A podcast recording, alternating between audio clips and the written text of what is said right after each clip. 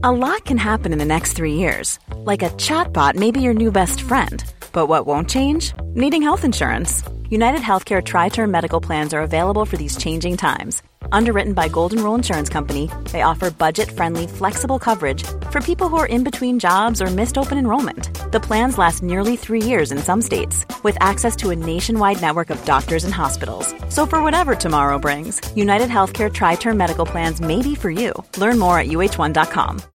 Botox Cosmetic, out of botulinum toxin A, FDA approved for over 20 years. So, talk to your specialist to see if Botox Cosmetic is right for you. For full prescribing information, including boxed warning, visit BotoxCosmetic.com or call 877-351-0300. Remember to ask for Botox Cosmetic by name. To see for yourself and learn more, visit BotoxCosmetic.com. That's BotoxCosmetic.com.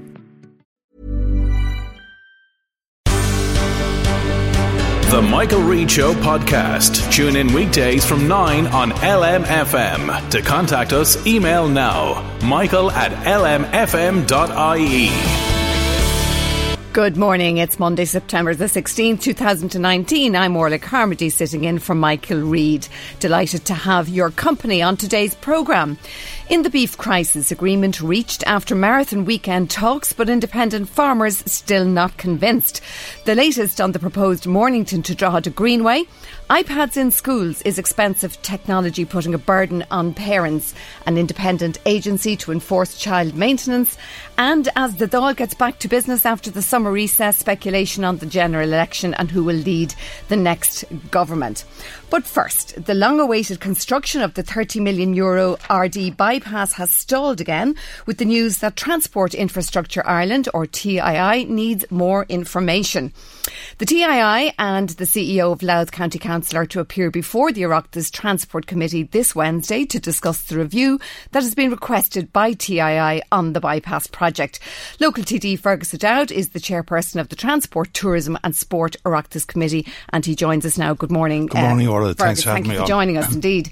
So, what is going wrong? Obviously, this is long awaited, the bypass. Yes, it's yeah. desperately needed. We know the traffic builds up in Ardee uh, very considerably. And here we are with another holdback. What's yes, happening? Well, we don't know, and that's why I've asked both the County Council and Transport Infrastructure Ireland, who are the national body who provide the funding and other issues for the road, to come in uh, on Wednesday to talk about it. And Dolores Minogue, the local chairperson of the Municipal Council, will also be attending. Uh, there's 4.73 kilometres in the road. There are two bridges. It will cost at least 34 million, and it's been going on since at least 2001. Six million is being spent this year, and we're out. Dolores and myself are out looking at the actual works, the, the clearance works that are ongoing right now. So everybody is ready. The job is ready to go to tender. It's ready, uh, and now we have a letter from TII. Uh, I got correspondence from them uh, saying that. Uh, Given the amount of correspondence they have received and issues raised by local residents and others, um, this is the important point. TII have requested Louth County Council to review the scheme to consider and address the technical and environmental issues up front in the interests of the residents and the taxpayer. It'll be carried out as quickly as possible, but it will result in a delay. But so I'm why very has concerned this, about yeah, that. Why delay. has this suddenly come up? And I know don't know. obviously Yeah. you're the chair of the Oireachtas Committee and you're also here representing local people, so it kind of puts you in, in the middle of it. Of But at the yeah. same time, we need to look at what's happening. Obviously, last June we heard that the proposed route was being fenced off, that Yes. work was going to commence imminently, it was going to happen, Yes, yeah. and suddenly we have this delay. I mean, what, what are they actually looking for? Well, we don't know, and uh, I've asked him. In fact, in my letter to Sean O'Neill, who is who is a representative of Transport Infrastructure Ireland, I asked specifically for a commitment in relation to the timeline.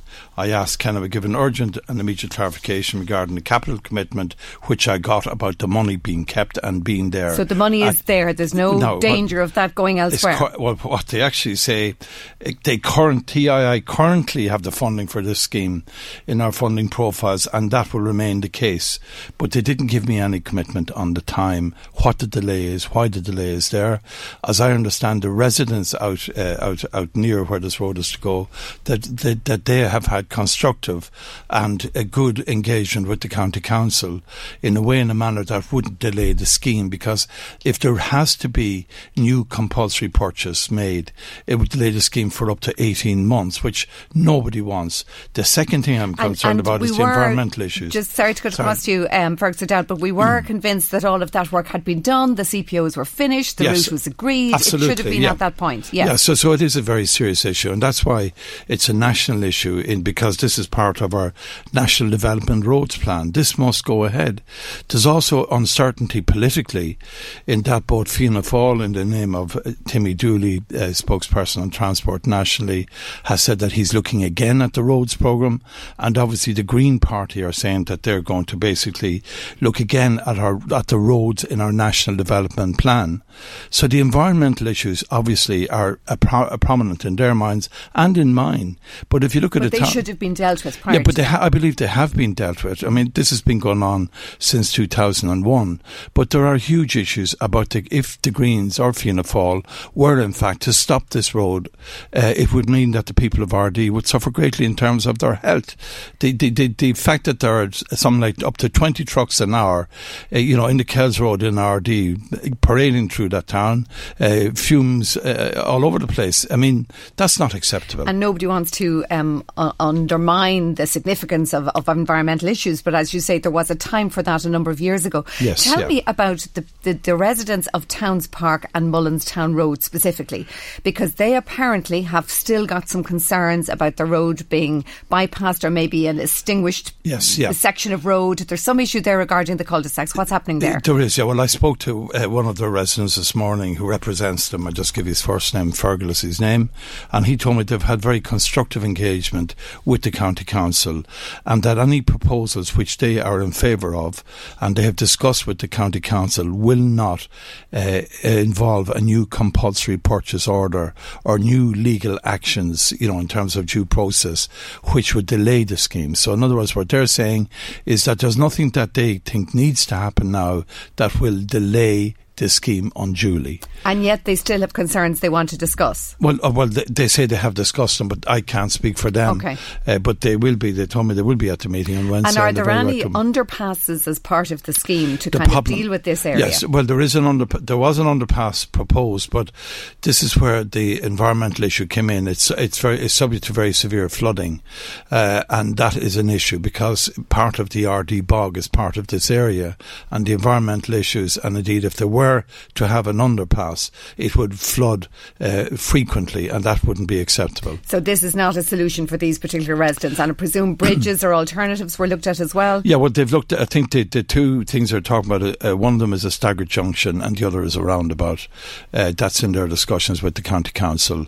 Uh, so, like, I, am not clear exactly where those discussions are, but what I am clear on is that this road must proceed, and I'm happy to what the residents tell me that there's nothing in this uh, th- that that will cause unnecessary delay. So why is it being paused? That's one word.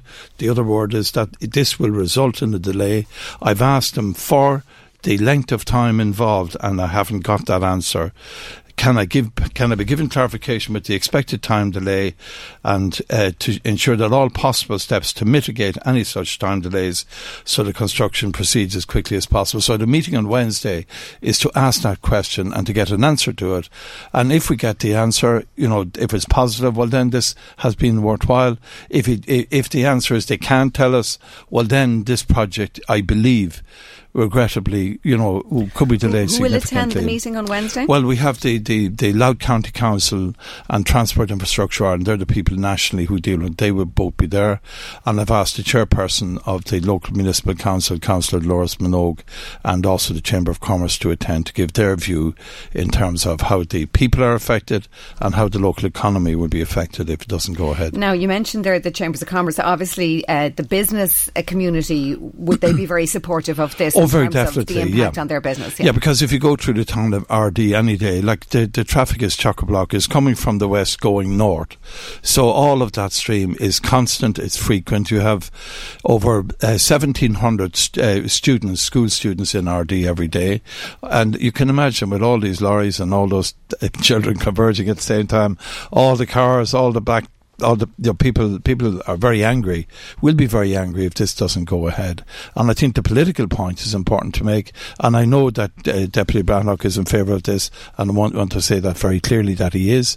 But there's the national issue uh, about our roads and our transport, and I think it's important, uh, you know, th- that all of us speak up with one voice in County Louth. We want the Ardee bypass, and we want it now. All right. Uh, just moving on then, um, uh, Fergus O'Dowd, to uh, the meeting uh, uh, this afternoon between the uh, President of the EU Commission, uh, Jean-Claude Juncker, and the British Prime Minister, Boris Johnson, for lunch today. Obviously, the withdrawal agreement without the backstop is, is on the table, um, although it is being speculated that the backstop is inching closer. What do you think will happen at the, the, the meeting this afternoon? I know it's only speculation, but sure. in terms of how... Of course, well, I hope it's successful. It's the only meeting they're going to have before the the crunch meeting in October uh, when they are when according to Boris he's going to walk away. So it's hugely important. It is clear from the media uh, and listening to other people talking that there are obviously ongoing significant contacts, debates, discussions, and if they work, it's the job of politicians, uh, north and south, and in England and in Europe to make this work if they can. Britain are going, that's clear, uh, but we can't have the chaos that they're talking about. So anything that improves the possibility of a positive outcome for our economy, north and south, for our peace process is very welcome. So, like, I won't second guess what Boris is going to do, whether he's going to burst out of his chains. Nobody can second guess, that's for sure. But, but I'll tell you, he's, he, he, doesn't impress me anyway, at all. But obviously, when we're talking about um, a backstop, as we said, this speculation of it inching closer, you kind of wonder is it wishful thinking because this is so important to us? Or do we see any signs of any kind of give coming, do you think? Well, there seems to be, uh, obviously, reading the tea leaves of coming from the DUP. I mean, Jeffrey Donaldson is very clear on wanting a solution. You see, because everybody that lives and works in this island know that we're all going to lose jobs if a hard Brexit happens. We're still going to lose jobs even in a soft Brexit. So what's important is we keep as many jobs as we can, keep the economy going, our agriculture, our rural tourism, our border counties, our peace process. Everybody knows whether you're DUP, Sinn Féin, or whatever, you know that this is in trouble. So we've got to make sure that, that, that it mitigates as little as possible. And that means a soft Brexit. It means a deal to be done, or it means, you know, if needs be, if, if there's no pleasing Boris, then it's up to the British Parliament to put a new Prime Minister in place if they can, or alternatively, you know, to go for a second election. And I was in England at the weekend, and there are all the issues. But people are really fed up with this carry on. And people elect politicians to find solutions, you know, not to wave flags. We've got to get a solution. And I believe, I believe there is movement, but whether it's enough or not, I don't know. Now, obviously, we said at the top of the programme that the Dáil recess is finishing tomorrow and you're, you're all back in business. And there was a lot of speculation over the weekend regarding this uh, Red C poll and that uh, Fianna Fáil have gained some ground and they're up at uh, a one percentage point behind Fine Gael. They're snapping yeah. at your heels. Will oh, that be the order of business when you go back tomorrow? Well, I think we'll bark back as well. Bark back. but I tell you, look, I think people, what I like about the poll is that the, the middle ground parties are, are gaining because because the economy is improving. I mean, there are more people working now today than ever before in this country ever. So that's a huge plus. Obviously, we have problems with housing, we have problems with health, we have some issues here now with transport, uh, and obviously we we have the green agenda to deal with effectively as well. So, like, in, you know, these are all very very important.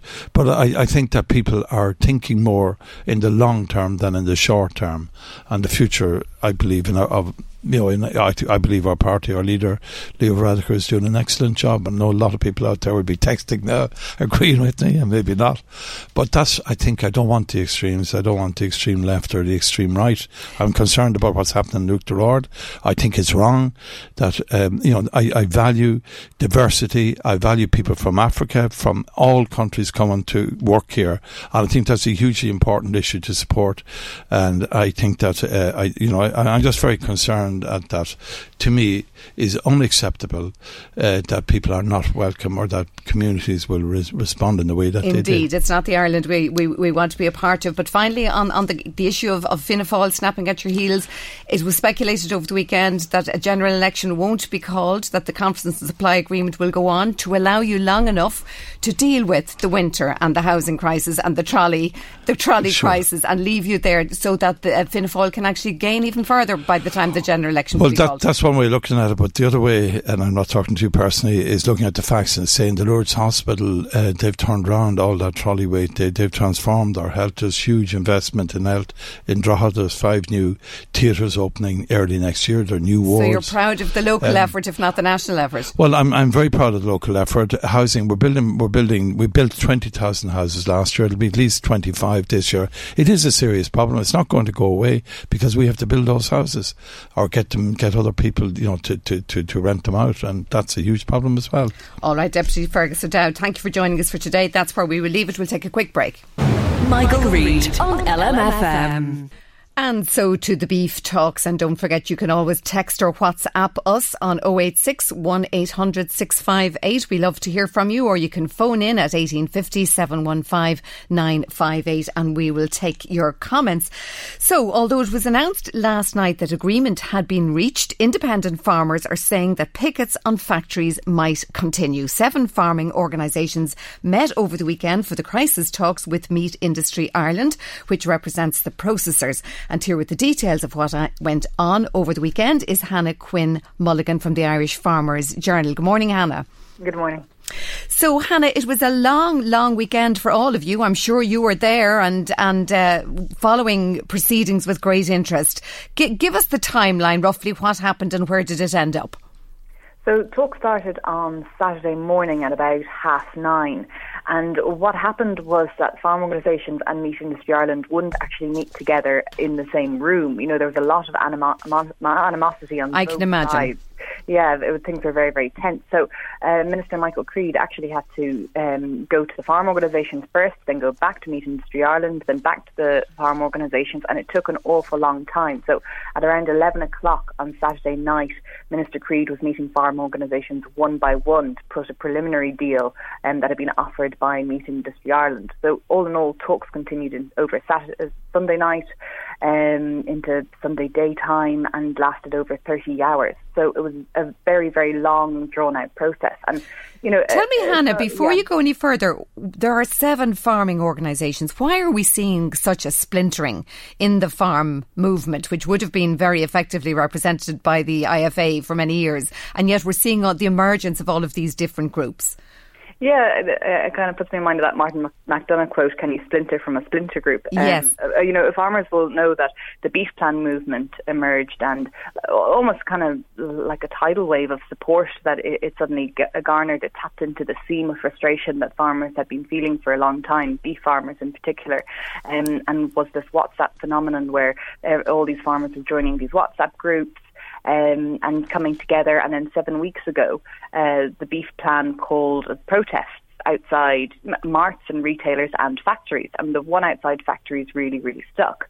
Then, of course, all the legal action and injunctions happened, um, instigated by factories against farmers. The beef plan took a step back. And as the beef plan took a step back, this new group emerged uh, called Independent Farmers of Ireland, who said that they were representing farmers um, who are still protesting independently. independently. So uh, you had the beef plan, you had the Independent Farmers of Ireland, and then you had all the main farm organisations that have been there for ages. So this Um, is what made it so cumbersome, as you say, for Minister Yes. Creed to have to go around and get the views of everybody. Yes, and then of course what you have is the main farm organisations who would be used to dealing with negotiations, and then the newer boys on the block who aren't so used to dealing with negotiations, and no one wanted to appear weak or appear to be backing down.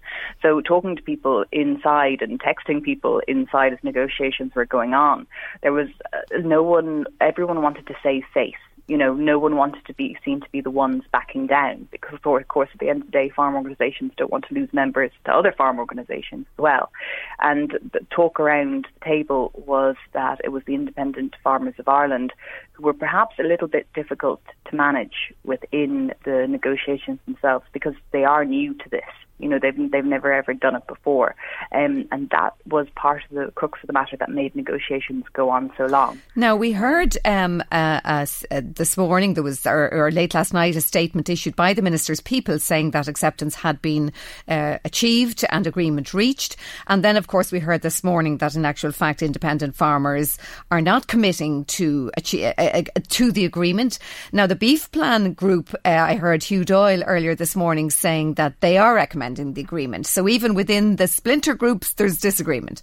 There is, yeah, and even within, if you went to a you know a different gate, if you went to ABP Cahir compared to you know Liffey Meats outside Ballyjamesduff up, up in Cavan, you'd probably get two versions of events. But you know fundamentally, there were seven groups in the negotiations, and the Independent Farmers of Ireland did commit to recommend the deal to farmers at the gates. And I had a government source ring me up last night and confirm that, you know, because they wanted to be very, very clear that independent farmers did agree to this. And when uh, Alison de Vere Hunt, one of the spokespeople, came out of negotiations yesterday. She said to one of our correspondents immediately that it was incredibly important for farmers to get off the picket lines and that if they looked and read the deal, that they would see the merits of it. So you're so, saying that a spokesperson for independent farmers yes. was saying one thing, but another spokesperson obviously reported to the media this morning another thing. So there's a splinter even within that group. Yeah, but well, not just perhaps that, but I think also independent farmers are worried about losing face themselves and want to distance themselves from the negotiation in case there is any backlash from farmers at the gates. So it's a very difficult one to call because the next 24 hours are going to be crucial. And if we consider what's on the line as well, you know, this was a second agreement that was made and it took over 30 hours of talks over a weekend between seven farming organisations, Meat Industry Ireland and government officials to agree it. I doubt if this breaks down that farmers will, well, that stakeholders will want to go back for a third round of talks and we have the National Ploughing Championships. And I very much doubt after the hoo ha last year with the weather that Anna Marie or Anna May want to see any trouble at the ploughing championships as well in terms of protests. So there's an awful lot riding on this in the next 20 And as a reporter, Hannah Quinn Mulligan from the, the IF, uh, Irish Farmers Journal, obviously you've been covering this very closely um, over, over the summer. Do you think that at this point that this deal will go through? And I know it's speculation, but do you think it's gone as far as it will go and that the best deal was on the table at the end of the day? Uh, it, I mean, nothing was on the table seven weeks ago when protests started, so farmers have to take that into account as well. That the bonus payment they're going to get for cattle processed under 30 months has gone from 12 cent to 20 cent um, per kg. So you know that that's something. And um, it's a hard one to call because basically what you're dealing with is perhaps a minority of farmers who could scupper the whole deal for the majority. You know, protests have been going on for seven weeks. At this stage, farmers at the end of the day need to pay bills and they're probably unhappy with the price. I know an awful lot of them are. But when you have cattle in a shed and they're going over age and you're going to lose your bonus, uh, it's a scary thing for farmers and you have to bear in mind the weather's getting worse and nobody is, is, is undermining the, the difficult time they have had and the amount of money that went out of their business. I think it was 150 uh, euro per head of cattle taken away from them over the last uh, short period. So we do understand that. But interesting to see young organisation Macra President Thomas Duffy saying that there's 24 million now going into the farmers' pockets as a result of this deal. Uh, 150,000 uh, additional animals going into the bonus scheme. So as you say, something something was achieved. There are tangible achievements here. Yeah, there was, but there's been a lot of dissension in the ranks, not just in, say, Beef Plan members or independent farmers member, but even Macra members last night. Um, I was privy to a few conversations, and there there were some there were some words flying around about about the negotiations. But I think probably what's disappointing is that farmer anger is spilling over now after negotiation. You know, it would have been a lot more constructive if, if people within organisations had come forward beforehand um, to make their feelings felt rather than afterwards. Because an awful lot now is riding on keeping this deal going. You know, we've reached a stage where farmers' livelihoods are, are riding on it, and All right. they're, they're not happy with the price but the, it's the best deal on offer and it's a step in the right direction. And as you say, next 24 hours will be crucial. Hannah Quinn Mulligan from the Irish Farmers Journal, thank you for joining us today. We will be returning to the beef story um, later in the programme for, for people interested in that and uh, very, very crucial for our farm community. Uh, thank you for joining us, Hannah. Now, anyone with a handful of young people at home, as I do, know how difficult it is to get them on the road. The cost of insurance is prohibitive and the slow progress in tackling the crisis in, is putting significant financial stress on learner drivers. And joining us now with this is Conor Faughnan from the AA Roadwatch. Good morning, Conor.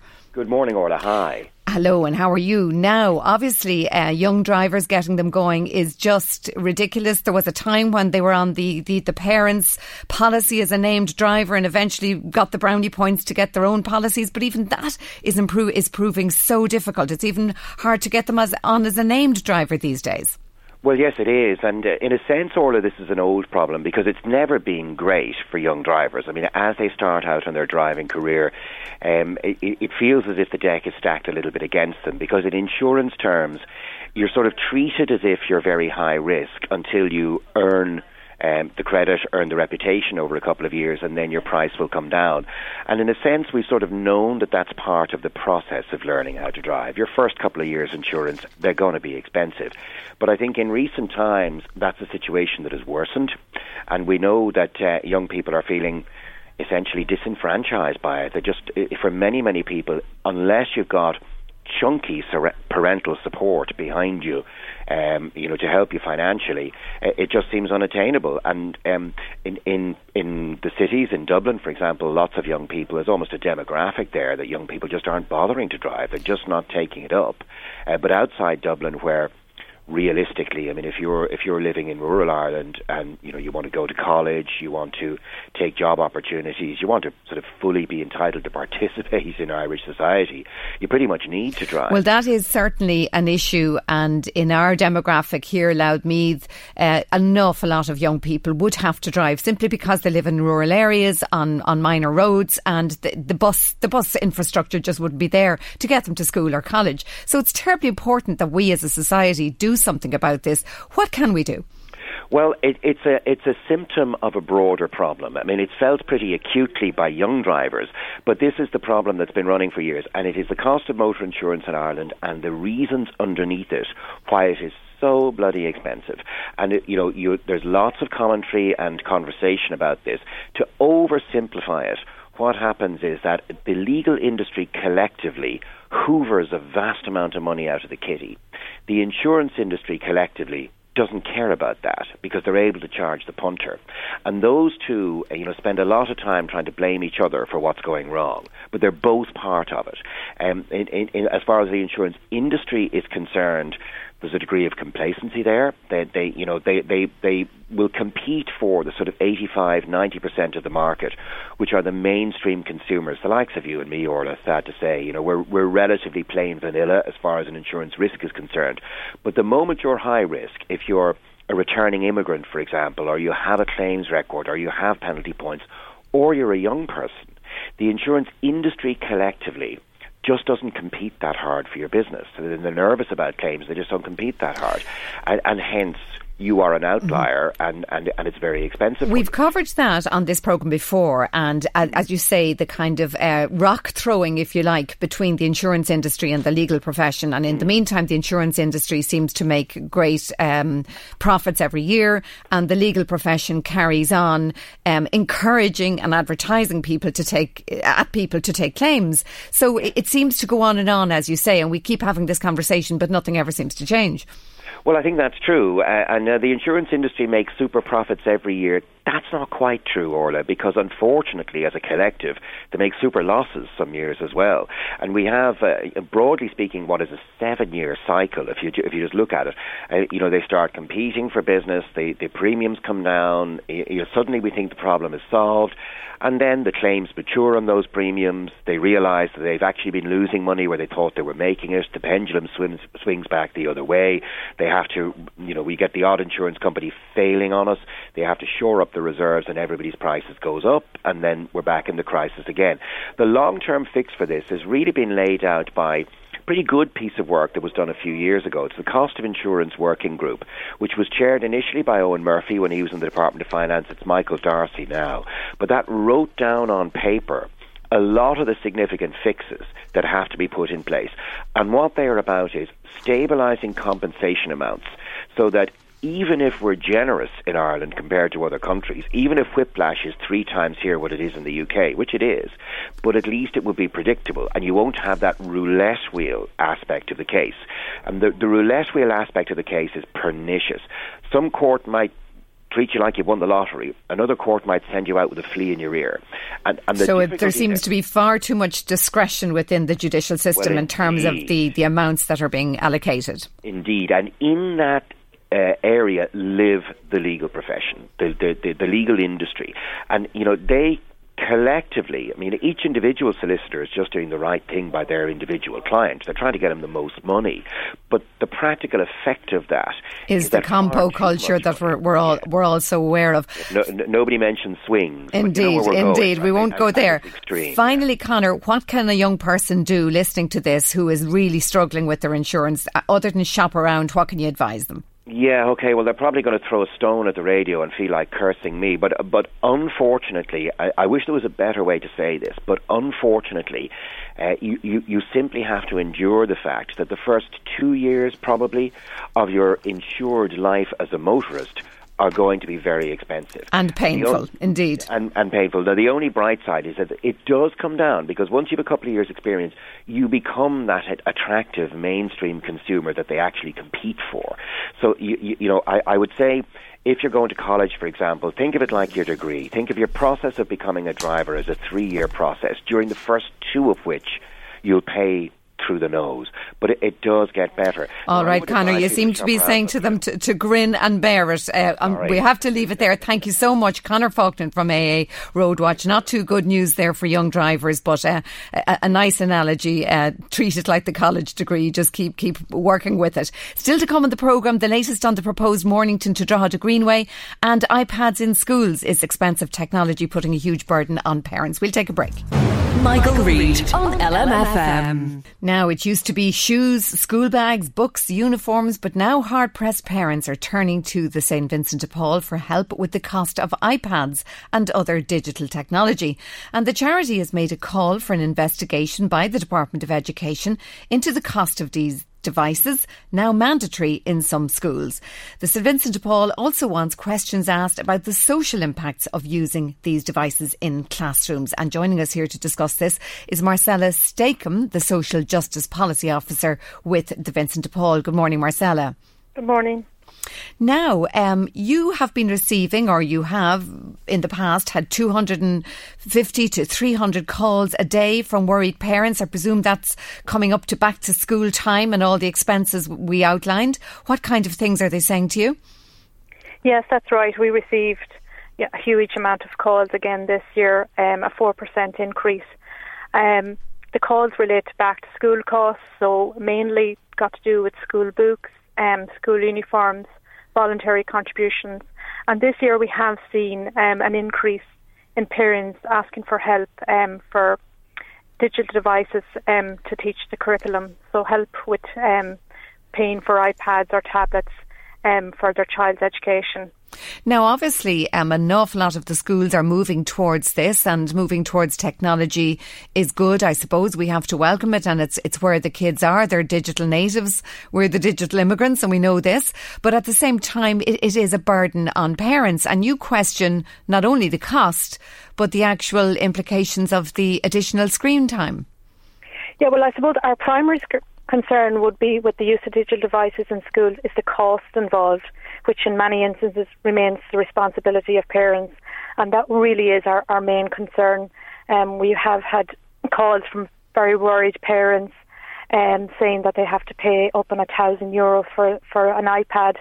Uh, so that's a significant cost for any parent, um, particularly uh, parents that would have more than one child at school. And is it literally as bald as that, where the child gets a note in the school bag, go out and buy an iPad and spend a thousand euro on it? Surely it's more sensitively put than that.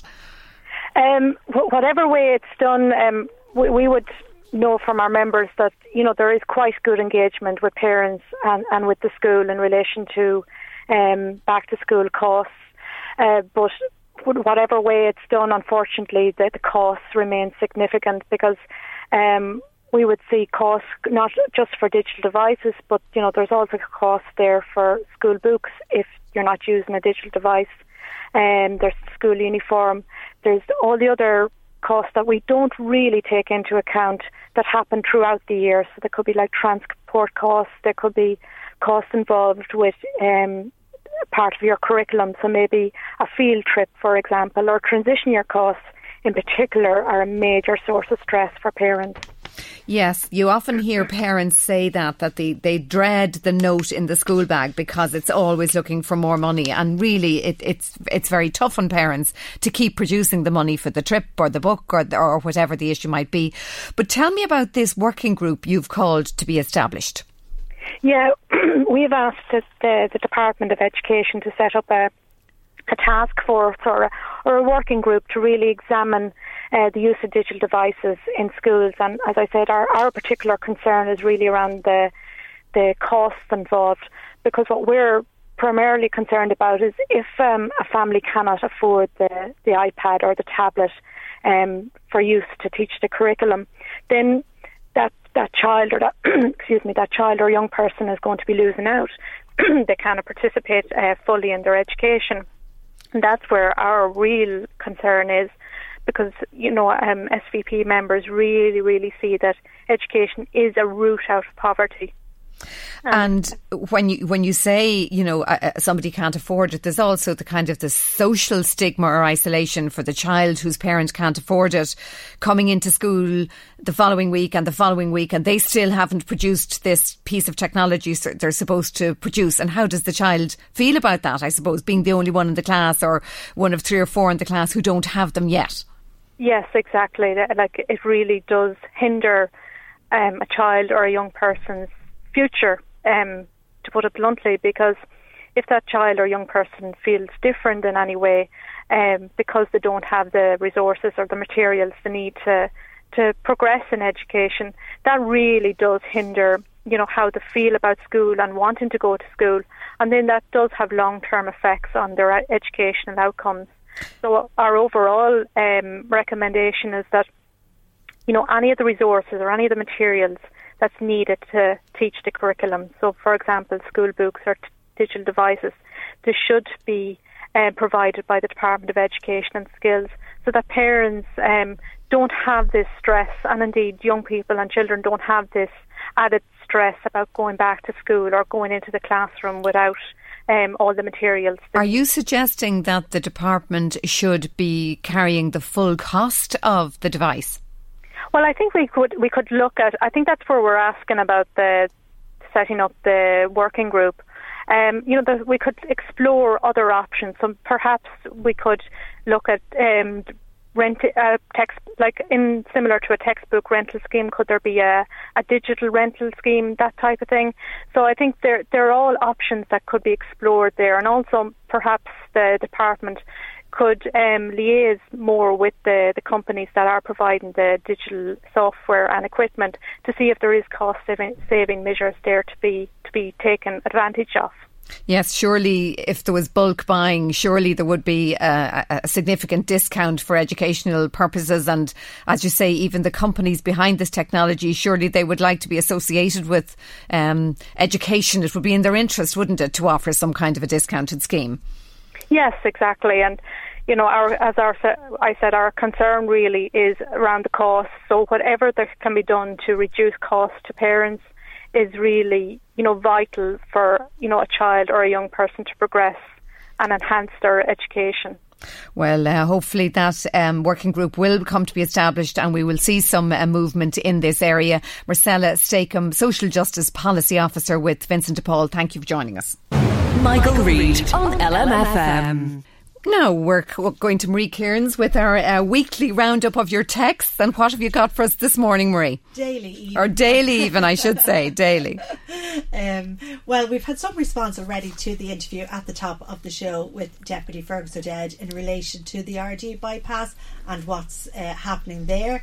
Mary cannot believe that the Ardee bypass is on shaky ground. It feels like this project has been around for years. So why is it taking so long to get across the fresh line or the finishing line?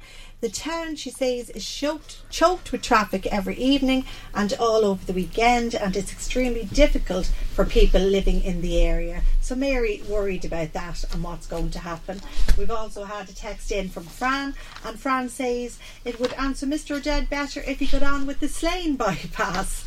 So, clearly, that's uh, something that's of concern to Fran, wanting the Slane bypass to happen. Joe from Ardee, call me suspicious but wondering why the Ardee bypass might be stalled just because of concerns raised by residents. Is it not part and parcel of any major construction project?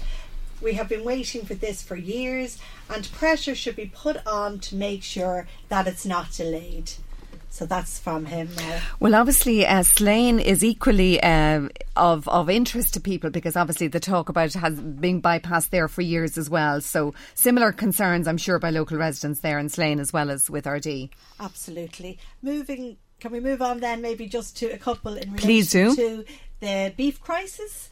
Uh, James from Trim says Orla, there was great celebrations yesterday when it appeared that a deal was reached, and then not even an hour later, you had a group saying that they had neither accepted or rejected it. The independent farmers either signed up or they didn't, says Jim. Says James. It's very confusing. And on that point, another listener says, unless the farmers who are still protesting outside factories withdraw, there will be no deal at all. And that comes in from Tommy the ordinary farmers need to agree to what's going on. Well, I think um, the confusion is because of all of these splinter groups that we were discussing this morning on, on the item we did. And obviously, the independent farmers are a very recently formed group. So clearly, they're not as cohesive yet as maybe they might be. And maybe one element of them said one thing and another element said another. So I think that might have been the problem. And apologies about the confusion with the, the sound levels on microphone. I hope we have it fixed now. It was uh, we, you were coming and going there a little bit, Oh, Mary, but with- we're all right. With my loud, my loud voice, you'd, you'd, you should be able to hear You'll me. be fine. You'll be fine. Just staying with the beef talks, then Ray sees, says that the beef dispute is fast becoming even more of a mess than the Brexit debacle. One side are saying that they've reached a solution, but yet the farmers are not happy and insist they will continue with their protests at the meat plants. All the while, the farmers and the meat plant workers are being left in limbo. So a lot of confusion surrounding uh, the beef deal, so to speak. And as, as we heard earlier, I think the next 24 hours are going to be very crucial in it. So hopefully a bit more clarity for people um, after today. That's right. And just finally, Anne wants to know if a resolution was reached, why are there still farmers at the picket line? Why are they still protesting? Well, obviously, there'll be no deal if farmers are still protesting because that was one of the stipulations, as far as I understand. It was That- indeed. Yes. It seems to have been that the, the deal is that they do call off the, the, the pickets, but some people will actually um, want to, to, to keep going, perhaps, but hopefully that will be resolved uh, uh, later today. Yes. So thanks indeed for that. Uh, No problem. And I might come back with a few more if we do indeed. time. Stay where you are and come back in a couple of minutes with um, some more uh, comments on that. And we're joined now by Councillor Sharon Tolan. Uh, you're very welcome this morning. And obviously, you're here today to talk to us about uh, greenways. And obviously, the success of greenways around the country, I think you'd say, is un- undisputed. Mm-hmm. And we've seen former railway lines, canal routes, river walks all around the country and become hugely popular with locals and locals and tourists alike. And now we're, we're, there's a plan to develop one here in the heart of Ireland's ancient east. Tell us about that, uh, Sharon Tolan, Mornington to uh, Drogheda. Good morning, Orla. Um, yeah, look at um, as you said, um, the success of greenways elsewhere in the country is just phenomenal. Uh, you know, it's undisputed. Um, we've been working. The Boyneside Trail Committee, I, I think, have been working on this section of the route for probably about a decade now, to be honest with you. Um, Meath County Council have been working on this route for the past two years. Um, you know, we have to take into consideration environmental factors, and it, is quite complicated um, to get a planning application prepared for something of this scale. But we have um, a proposed route ready. It's on non statutory um, public consultation at the moment, which means um, it's open for views from the public. So it's not set in stone just yet.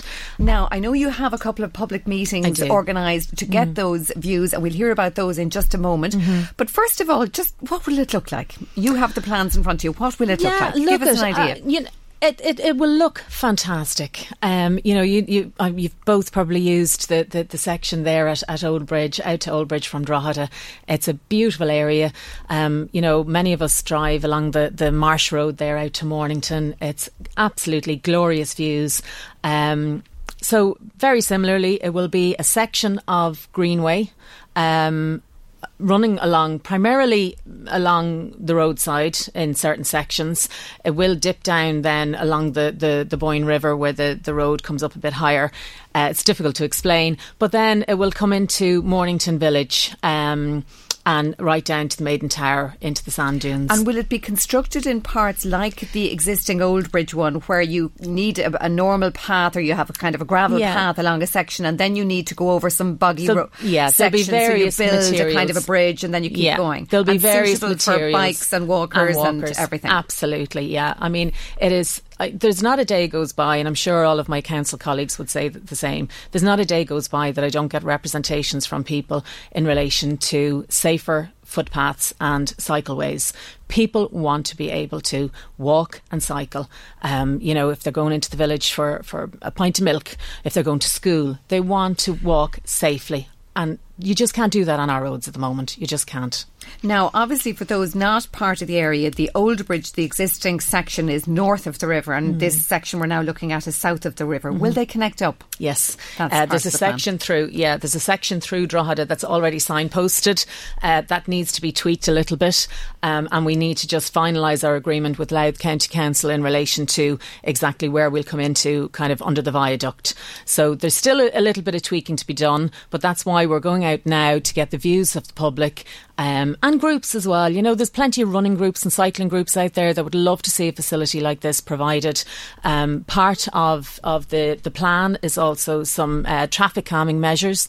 There'll be um, a pedestrian crossing at the educational campus there where Drogheda Grammar is and the Educate Together school, uh, which means that kids coming from Drogheda to access the secondary school or the primary school would be able to Could walk and cycle and also from Mornington. I'm going to bring you back in here, Marie, mm. because I know when the Old Bridge section was vandalised last year, a part of the walkway was set on fire. I know you were tweeting about it personally. You had a big vested interest in it. You were outraged mm. very well, much. Well, I think every, everybody yeah. was outraged. Yeah. And I suppose the big question now is when is that going to be repaired? So I'm hoping Sharon might yeah, have some well, good news for us. I don't. I don't have a timeline, and to be honest with you, the repair, the temporary repair that they did was so good that we may not do a final, you know, fi- fix to it. Um, you know, the concern is, first of all, we would need to get a serious amount of funding to repair it to the, the original state. And then what happens? Is, is it then become a target then for somebody to come back and do the same thing again? You know, the, the, the fix that they put on it has worked out so well that it may remain, but you know we're still uh, we're still looking at that. I remember when going out to look at it myself shortly uh. after it was vandalised, and I was looking at the construction of the walkway, which was made from the heaviest duty material yeah. you could possibly imagine, and it struck me that the intent of vandalism to get that to go on fire oh, must oh, have been, been extraordinary. Yeah, yeah. Why would you go to such an effort to set that on fire? It was extraordinary. It's, it's baffling baffling. I can't can't understand why anybody would want to do something like that. And the determination to yeah, succeed in getting yeah, it to take fire. Yeah, never would have thought it was flammable. It's not flammable, but I mean, obviously, when, when something is, is poured with with um, petrol or whatever they used, uh, it, it was just yeah, the intent to get it uh, lit on fire was just incredible. And it's such a sad thing to do, you know. I mean, it became very personal. As Marie said, it became very personal for people. Um, and the local community raised a lot of funds as well, just That's over right. 10,000 euros. Um, the the cleanup costs involved were in excess of twenty five thousand because um, there were a lot of trees damaged as well and had to be removed. Um, and it's such an environmentally sensitive area as well, you know. So it is this section now going out to Mornington. Um, there are a lot of environmentally. Um, uh, constraints as well, which is why we've had to keep most of it roadside. Um, So look at and because you're going through marshland and obviously the bird life and the wildlife and all of that. I mean, obviously it has to be sensitively developed that Absolutely. the walkers and the cyclists don't interfere with that ecology. Yeah, exactly. We've got to get a, a good balance, uh, Orla, in this. You know, we, we, we have such beautiful areas. Uh, we want to promote them. Um, we want to use them. We want to, to, to, to see them and, and, and get plenty of use of them. But at the same time, we we need to protect the environment too. So this proposed route, um, Meath County Council are, are of the firm view uh, they will get that balance. Um, so the the plans are on um, the website, but I just felt they're also available for viewing out in the council offices in Duleek and in Navan. But I just felt that's during office hours. And for people who are working, they don't want to be taking time off work to go and view uh, maps. But it, it, really is of, of a lot of interest. So tell us about your public meetings, and obviously all so, welcome to those. Yeah. yeah, and absolutely, you, you won't. You know, anybody that comes along, there won't be any long speeches or anything like that. It really is. All of the maps will be up on the walls. Uh, you can browse. There'll be two hours from half past seven till half past nine. Um, take a good look people can take photos of, of sections, that particular sections that they're interested in. Um, and then I'm asking people then to come back with their views to Meath County Council, whether they're positive or negative. Uh, we really need support for this. So if we're going to get it over the line and we're going to secure funding to construct it, we will need a lot of positive submissions. We will need people to say, yes, this is something I want to see in our area. Well, uh, yeah, I'm into that because it would be such an amenity. And the first meeting is tonight in the D Hotel yeah. at seven thirty. Seven thirty, and it'll go on till about what time? About nine thirty. About nine thirty. But people can come and go. I come and they go. Don't have to absolutely, yeah. And, and if I can't answer anybody's questions tonight, I'll take take a note and I'll get back to them in the coming days. And the next meeting then again is Wednesday, September the twenty fifth, in the Village Hotel in, in Bettystown. Again at seven thirty. Seven thirty. Yeah. So hopefully people can make. It. And finally, do you think you'll get the funding for it? Well, the, the, first step is, is the planning permission, you yes. know, so that's that's a, a, major thing. I mean, you know, um, it will be An Bord Pleanála, will be making the decision. So um, we need is we need to tweak anything that needs to be tweaked now. Um, so if anybody has any concerns, uh, we want to get them sorted now with people and resolve any of their issues so that when we go to An Bord Pleanála with the planning application, there will be just positive submissions and, and you know, get it over the line with planning. And public support. And planning public and public support, we'll yeah. get it there. All right, Councillor uh, Sharon Tolan, thank you for joining us. Back to you, Marie Kieran. Have we any more just, comments? Yes, we have, and I've just time for one more because I'm conscious of the clock ticking. Uh, just in relation to our conversation around young drivers struggling to meet the cost of getting on the road. Uh, we had Geraldine in touch who says, My daughter got her first driver's license, license after spending a fortune on lessons. She bought her first car, a second hand vehicle. Her insurance, Orla, is costing nearly more than the car. It's an absolute joke, says Geraldine. So thanks to her for that and to everybody for being in touch today so far. And thank you indeed, um, Marie Cairns. And we always welcome your calls and your comments. You can text us on 086 1800 658 or you can phone us on 1850 715 958 and we'll take a break. Michael, Reade on LMFM. Now, a poll at the weekend has found that it's all to play for politically, with only one percentage point now separating Fianna Fáil and Fine Gael in the popularity stakes. The Sunday Business Post Red C poll taken last week showed Fianna Fáil increasing its support to 28%, just one point behind Fine Gael at 29%. Later this week, when the Dáil resumes after the summer recess, no doubt there will be lots of talk of a general election when it might happen and what might the result be. And here now to discuss this and more is Meath West Fianna Fáil TD Shane Cassells. Uh, good morning, Shane, and thank you for joining us. Good morning, Orlette. So, are you taking heart from this poll? Is this positive for you and your party? What What do you make of it? Well, I suppose you're going to, I've got to give the atypical answer that politicians give in terms of polls and pinch of salts and all of that. But of course, when you see a 4% rise, um, you welcome that, and it is, I think, indicative of the work that Micheál Martin, as leader, uh, and the team in general are doing on the ground across Ireland. Remember as well that normally during the summer recess, it's the government that rise in the polls because there's no Dáil in session uh, to be keeping the government's failures in the public eye, in the media, uh, and there's no commentary on that. So usually governments expect a bounce during the summer and for them to actually um, widen the gap between themselves and the opposition. Instead, the gap has significantly narrowed uh, down to 1%. They're neck and neck, as the Sunday Business Post said yesterday. Uh, and in that respect, um, it's certainly, I think, reflective of the, of, of the, the strong leadership that Micheál is providing for Fianna Fáil. Now, uh, I absolutely agree with you that bounce effect is usually there in the summer, so so won't dispute that one. But I would say that um, lots of people within your own party, particularly um, a, a, couple of months back, or certainly last year, were calling for an election. They seem to be uh, shouting for one, in fact. Mm. And yet, uh, Micheál Martin continued with the confidence and supply agreement, and it, it didn't go down well at that time. So, what has changed now? Do you think? Well, I think as well the public, because we have such a saturation of British media available in Ireland, and they can see the lunacy of what's happening across the water. They can see the poor leadership of the likes of Boris Johnson, um, and the actual this harmony and disorganisation that that economy is being plunged into because of irresponsible uh, political leadership or lack thereof. That when they see someone like Micheál actually being responsible being steady, that it's actually um, resonating with the public. And I think that compare and contrast between the two um, neighbouring governments and neighbouring parliaments is actually providing people with the basis to say, you know what, we've got a sensible approach to how we're doing business here. We like what we're hearing from Micheál Martin and from Fianna Fáil, and there's a steady approach and there's a steady return of support to Fianna Fáil as a result of that as well. And I think that helps the narrative when we're trying to explain, because sometimes politics we're nearly reducing politics to the Trump style of tweets, to one liners. It's a whole myriad of greys. It's far more nuanced.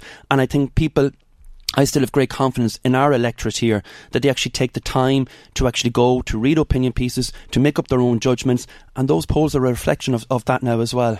Yeah, and when you see, as you say, a 4% rise, you would have to uh, think that Micheál Martin's stock is rising. Um, uh, but I'm hearing it and, and seeing it this morning as, you know, did the leader know best? Did he know what he was at, despite, as you say, the backbenchers giving him a hard time? He was uh, he was holding with his policy. He was holding with his plan to stay with the confidence and supply. And uh, is it just paying off for him now? Well, I, I, I do smile every time I hear you know these unnamed backbench reports as well because I'm at those parliamentary party meetings every week, uh, and sometimes you come out and you think, God, we're all at each other's throats. Uh, there is a very good team ethos within Fianna Fáil. We had our thinking last week in Gorey, and I have to say the mood among the camp uh, was very, very positive. And there's a good, there's a good team ethos going in there. We've got a team of 45 TDs. We want to come back with a much enlarged team. That was the message resonating as well, and we're going to do that on the basis of actually highlighting where Fianna Fáil's strengths are, where the actual failure in government uh, across a whole myriad of things. You talk about them here every week, Michael as well. In terms of health, in terms of education, you've seen my colleague Thomas Byrne talk about the complete failure on special needs uh, supports for education. My office is inundated on the issue of home help. We've now got a 96% increase in people waiting for home help care in County Meath. I mean, that's criminal. It's absolutely. When you think that in our Lady of Lourdes across the road, there's something like 46 people waiting in acute beds that can't be discharged because there's no step down facilities. It takes 6,000 euro a week to actually care for that person in the bed, yet 550 euro a week would provide the home help support. And I am just inundated in my office in Athboy and Navan with people who can't get that support because the HSE and the Department of Health, as usual, have uh, overshot the budget, which didn't account for properly last October. I have heard it described that the ageing population and, as you say, the crisis in home care is like a tsunami coming mm. towards us, and we're not actually addressing it uh, at all. But to, to, go back to the politics for a moment, I mean, it, we could be cynical and say it is in Micheál Martin's interest to linger in office longer and to support the the the, uh, the confidence and supply, regardless of how uncomfortable that might be, because you know the uh, government then can take the flak on Brexit, on the hospital trolleys, on the ageing crisis and all of that and so on. And even as the winter progresses, this is only going to get worse. And linger in office and let them take the heat and then do your business in the new year. Is that the plan? When no, will the election be, do you think? I mean, we've been very clear. We gave um, a commitment uh, to see this particular budget out. And remember, the budget is being held in a couple of weeks. But then, of course, you also have the Finance Act, the Social Welfare Act. They all have to be passed as well. So that brings you up uh, to the end of this particular year. And that was the, the commitment that they got uh, from us in terms of the facilitation of this Dáil. It's not a support of the government, it's facilitation of the Dáil. Now, it's up to them uh, to man up to, to do their business uh, properly. And of course, the converse of this is if we were to pull the plug before this all uh, resumed tomorrow, uh, the conversation between me and you this week would, you know, what are you at? Why are you being so irresponsible at time of, of, of gravity for our country? Uh, so I think that we have shown that level of responsibility that I think people are able to make their adjudication on when they see the lunacy of Boris and Co and Gove and all of those guys who care not a whit uh, for the welfare of people's lives across the water, that there's a little bit of real leadership and responsibi- responsibility being shown on this side of the of the water, and that Micheál's doing that on behalf of Fianna Fáil. Now, there was a concern there at one stage that uh, Micheál Martin was going to be the only Fianna Fáil uh, leader in history who, who never became Taoiseach. Do you think that's going to change?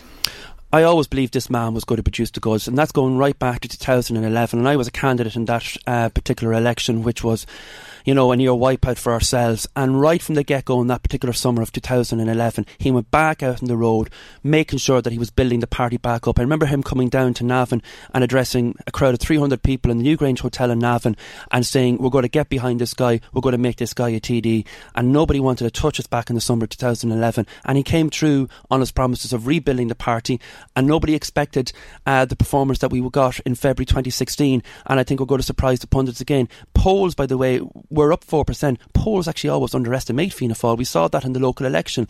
I was on RTÉ Radio 1 on the morning of the election, and I remember the polls had us wrong by, you know, nearly over 2% or so. So, I mean, that's, that's massive because I think when we get out and we campaign, we campaign like no other political party in this country. Well, it's argued that because of the uncertainty around uh, when the election is going to be, that um, your TDs, your, your party members have been on campaign footing for a long time now.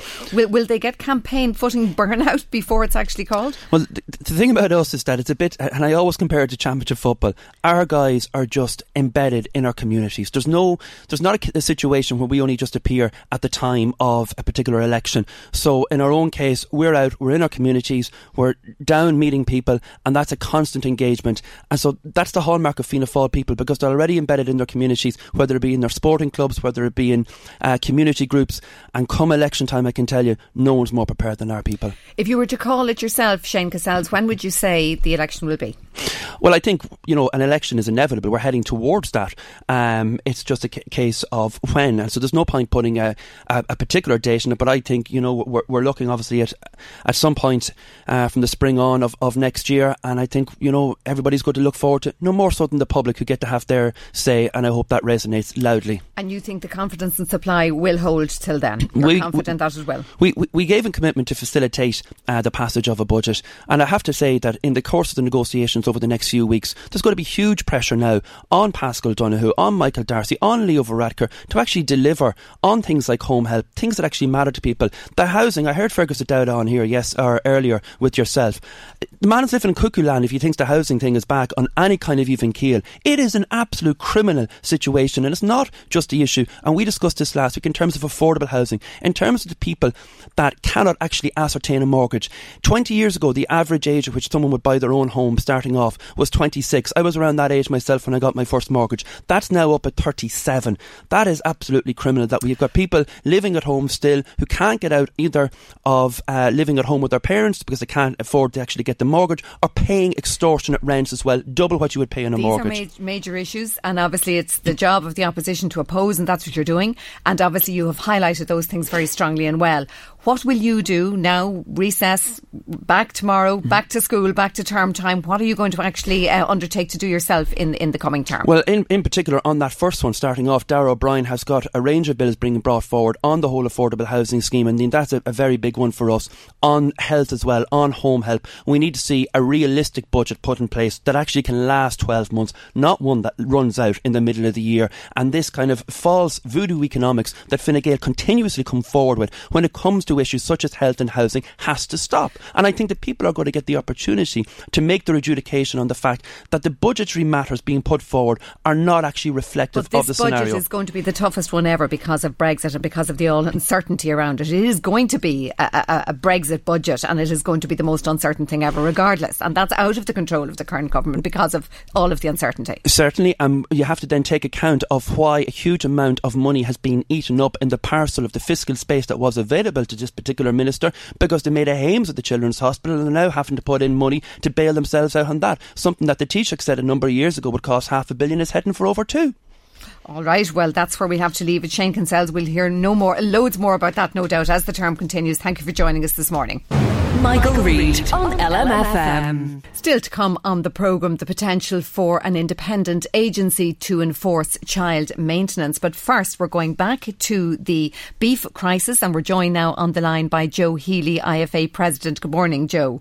Good morning. A very busy time for you. Thank you. We appreciate you, you taking our call. Now, we heard this morning from a reporter giving us the update on everything that transpired over the weekend. But one of the queries that keeps coming up, and our, our listeners have been uh, sending us texts and messages about how it is all splintering, how the independent farmers, the beef plan, obviously, as the as the Farmers Association, you've represented these people for many years. Why do you think, Joe Healy, they're actually splintering so much, and all of these other groups emerging? And as we see all the confusion around uh, whether an agreement or not has been accepted, probably because of that. Well, look, I, I think uh, actually our members in the IFA has increased over the last three to four years, uh, but that's really neither here nor there. I think the important thing here is that farmers' incomes are on the floor. They're on the floor because of a number of reasons. Namely, they're not getting enough from the marketplace. The price that we're getting, and I'm a farmer myself. Um, I got home from the negotiations last night late. I was in the milking parlour this morning, and I'm on my way to Dublin now because there is a huge issue of Brexit around the corner. Let's not not forget. And Absolutely. My UK counterpart, Minette Batters, who's the president of the UK farmers, I'm meeting her in Dublin in about an hour's time, and we're going up to visit a farm on the border and um, then back down for the ploughing over the next three days. But all of the negotiations over the past few days, you know, we're, we're negotiating in the shadows of Brexit. We're negotiating in the shadow of an event that's the greatest threat and the greatest challenge to Irish agriculture in any of our lifetimes.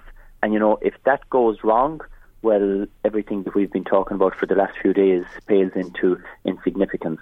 But and there's, the that is indisputed, and obviously it is a very, very stressful time, and, and the beef farmers are clearly feeling all of this and more because of the pricing.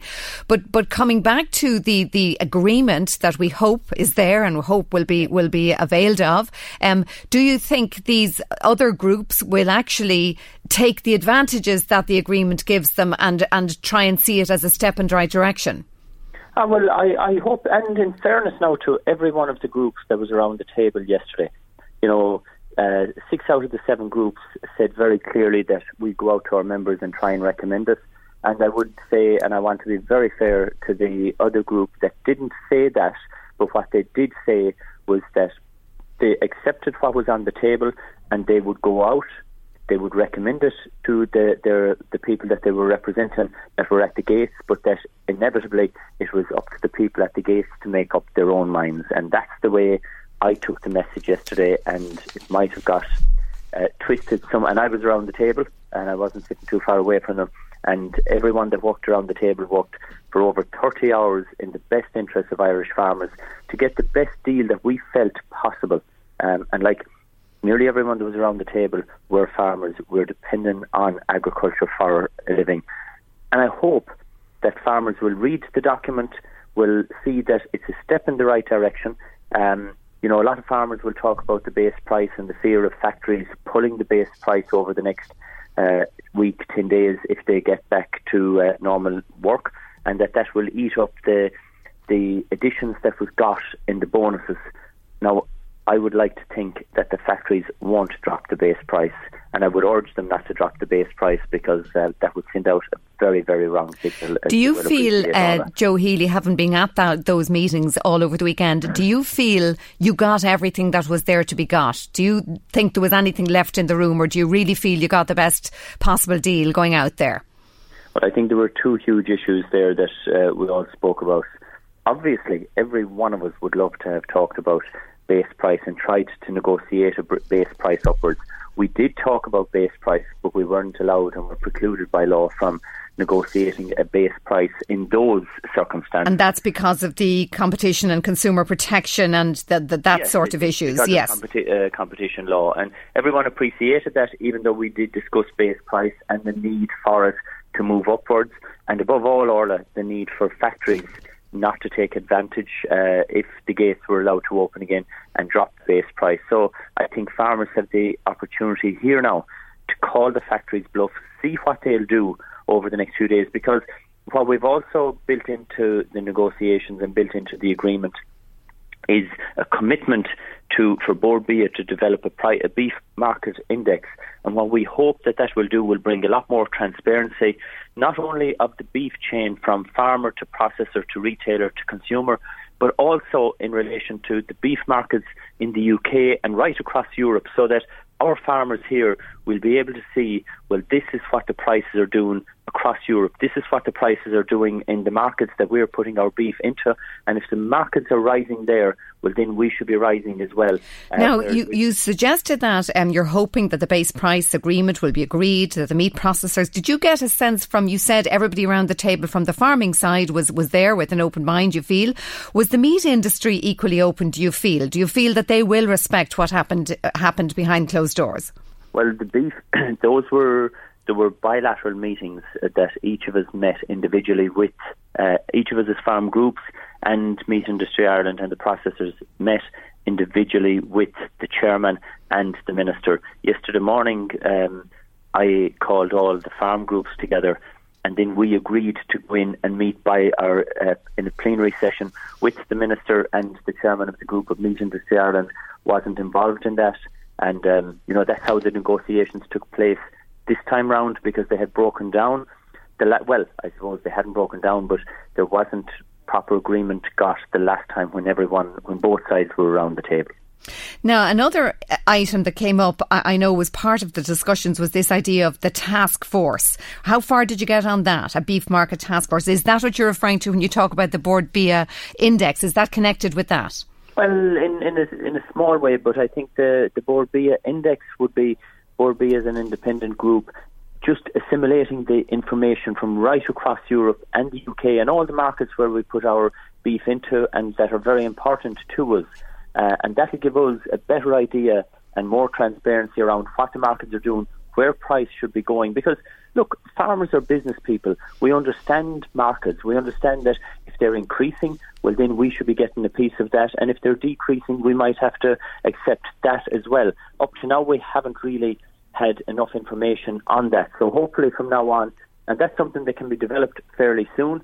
And if if the farmers can have more transparency, but we also need more transparency in the beef food chain. For example, everyone knows what the farmer is getting. Like most of your listeners at this stage can't help but have noticed that beef farmers are getting about three fifty a kilo, just to round it, three forty five, yes. three fifty a kilo of a base price.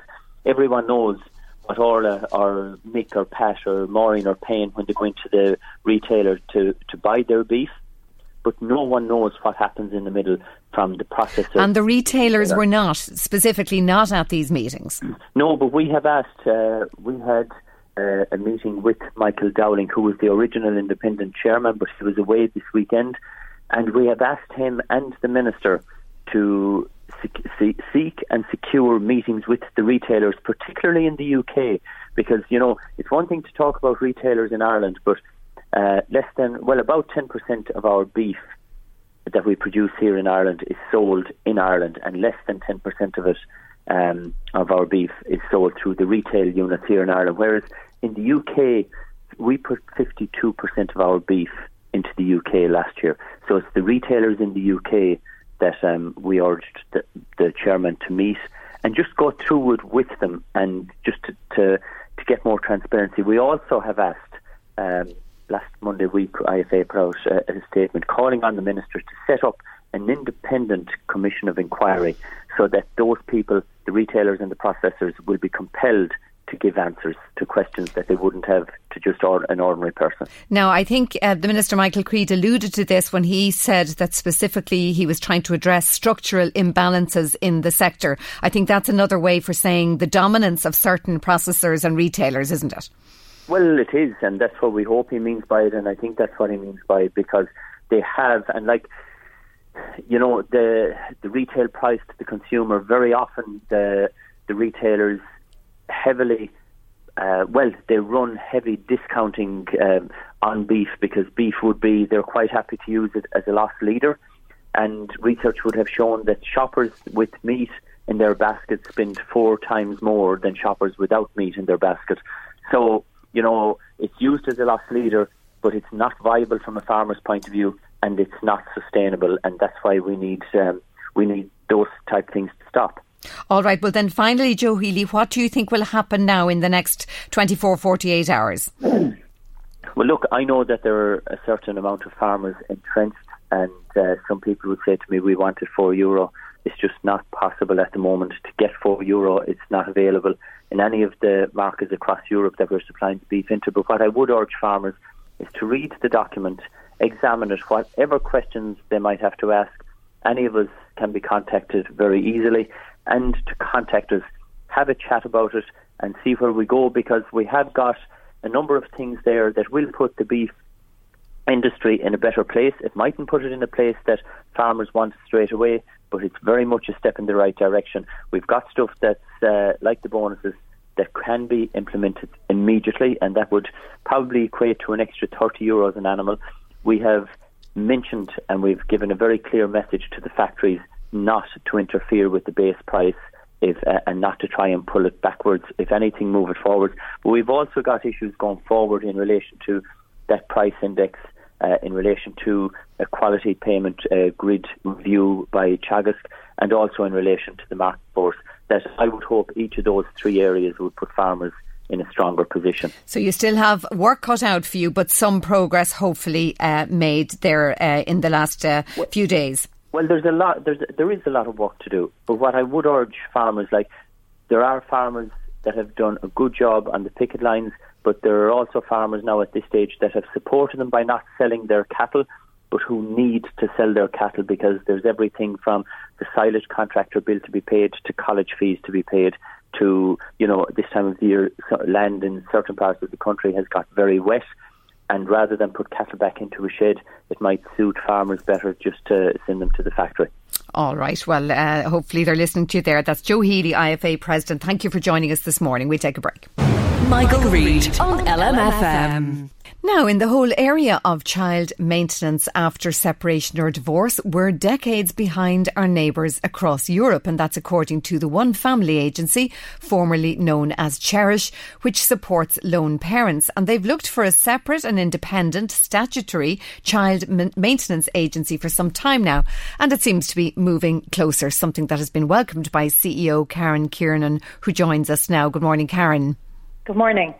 Now, um, Minister Regina Doherty has said she's open to the idea. Is this good news? Yeah, it is. After um, we launched a, a, position paper on the need for child maintenance and some of the difficulties that parents out there have been experiencing, um, there was some media coverage in the Irish Times, which she saw, so she's tweeted um, that she is open to looking at, or this is, you know, the, the, current system isn't good enough and really it should be changed. So, look, that's good news. Um, it, we'd like uh, her to start thinking in a, a practical way about how to deliver that, whether that's her or her government colleagues. But what we do know is that in Ireland, it is the issue of child maintenance is absolutely fraught with difficulty for both parents and for children who often end up worse off um, because of the difficulties that are there. And we're just way, way behind other countries in terms of just not supporting people. Now, just to put this in context, according to your information, one in five people in Ireland live in a one parent family. One in four families with children are, are, are one parent or lone parent families. That represents about 356,000 children. So this affects an awful lot of people. It's 20% of, of the population practically. It is. Now, when you look at people who parent on their own, many of them are sharing parenting. And yes. this is where child maintenance comes in, where there are two parents. They may be playing a very significant role in their children's lives. They could be playing a much smaller role. Then there are some people who are completely parenting on their own, where the other parent is absent or perhaps were never around to start with. So, but for the vast majority of those 350,000 children, um, there probably is a, a two parents involved somehow in their lives and what we increasingly see in one family is that people, more people are sharing parenting, more people are trying to stay involved in their children's lives, but sometimes they have difficulty because it can be very conflictual. Um, and so issues around access to children or maintenance can just cause problems. So some people are able to come to agreements and make it work, but for many people, they really benefit from some supports and services. Um, and again, this is normal in other countries, and we just don't have it here in Ireland. Now, you had a line in your material which I thought was very, very um, effective, and it is when families separate, the first responder shouldn't be a solicitor. That's stark, isn't it? If that is the case, that the only person you can turn to is a solicitor at these times. And I don't mean that as any disrespect to solicitors, but no. I just mean it's not the place the conversation should start. No, and the difficulty is in Ireland because we don't have um, a, a, child and family support service like they have in the UK, for example, which help people who are going through private family law proceedings, is that we've privatised this. So someone is just let off, they're going through separation or they're going through some kind of um, issue that they're thinking, how do I resolve this with the, the other parent of my child? And instead of there being a, a range of non adversarial support services to keep people out of court, there's very, very little available in Ireland. And so people end up asking around, what'll I do? You know, and for many people, it ended up in court whether they wanted to or not. And so people often end up will often start with a solicitor instead of ending with a solicitor. So what we're saying is it's better to work out what's right for your family yourselves rather than go to court and maybe get 10 or 15 minutes with a judge who doesn't know you and doesn't know your children and doesn't know what's going on. And prior to that, ways. obviously, some sort of mediation would be the way to go. But what access is there for families to get to a, a mediation service before they would have to go to the legal service? Yeah, so the mediation service is one of the few services we have in Ireland, and there's the family mediation service, and it's free and it's a state funded, state provided service but it is not everywhere around the country, and there can be quite long waiting lists. Now, some people can also pay privately to go for mediation if they can afford that. So we do have that, but I suppose that's still very little compared to the kinds of things that are available in other countries, such as um, parenting programs or parenting information um, sessions, counselling and therapeutic services, child contact centres, assessments for families if needed about what's going on in the in the family so that the judge actually knows. And of course, mediation is not suitable where there's been domestic abuse within the family. It it it can't be used. Um, so there have to be other situations, and there are other alternative dispute res- resolution, um, I suppose, offerings that people, that private solicitors out there are trying to pilot and get off the ground.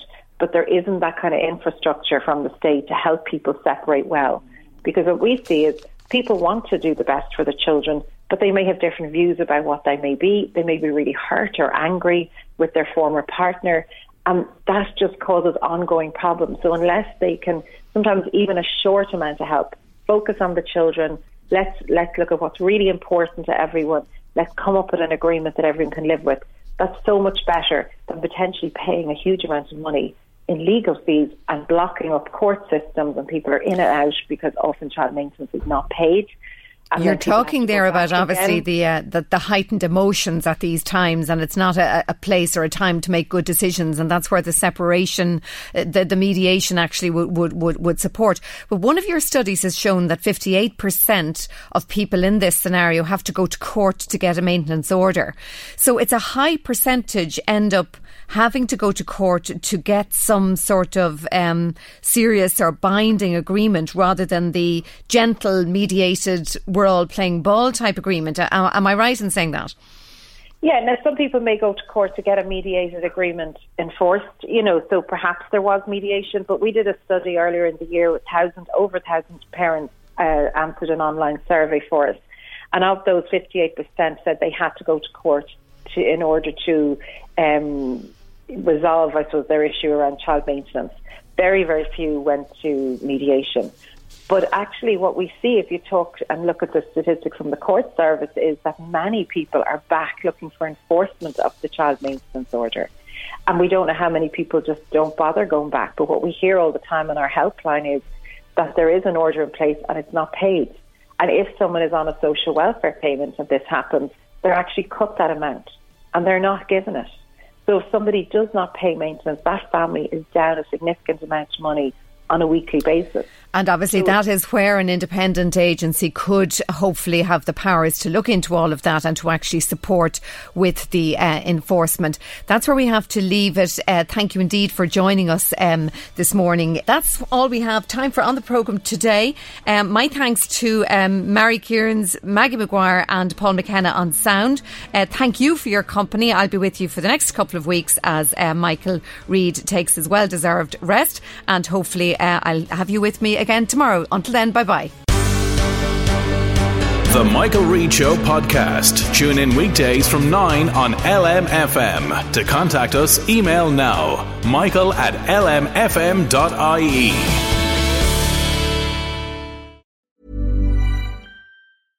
Hey, I'm Ryan Reynolds. At Mint Mobile, we like to do the opposite of what Big Wireless does. They charge you a lot, we charge you a little. So naturally, when they announced they'd be raising their prices due to inflation, we decided to deflate our prices due to not hating you. That's right. We're cutting the price of Mint Unlimited from $30 a month to just $15 a month. Give it a try at mintmobile.com slash switch. $45 upfront for three months plus taxes and fees. Promote for new customers for limited time. Unlimited more than 40 gigabytes per month. Slows. Full terms at mintmobile.com. Botox Cosmetic, onabotulinumtoxinA, FDA approved for over 20 years. So, talk to your specialist to see if Botox Cosmetic is right for you. For full prescribing information, including boxed warning, visit BotoxCosmetic.com or call 877-351-0300. Remember to ask for Botox Cosmetic by name. To see for yourself and learn more, visit BotoxCosmetic.com. That's BotoxCosmetic.com.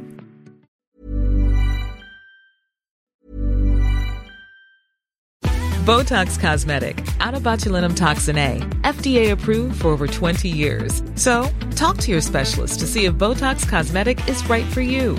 For full prescribing information, including boxed warning, visit BotoxCosmetic.com or call 877-351-0300. Remember to ask for Botox Cosmetic by name.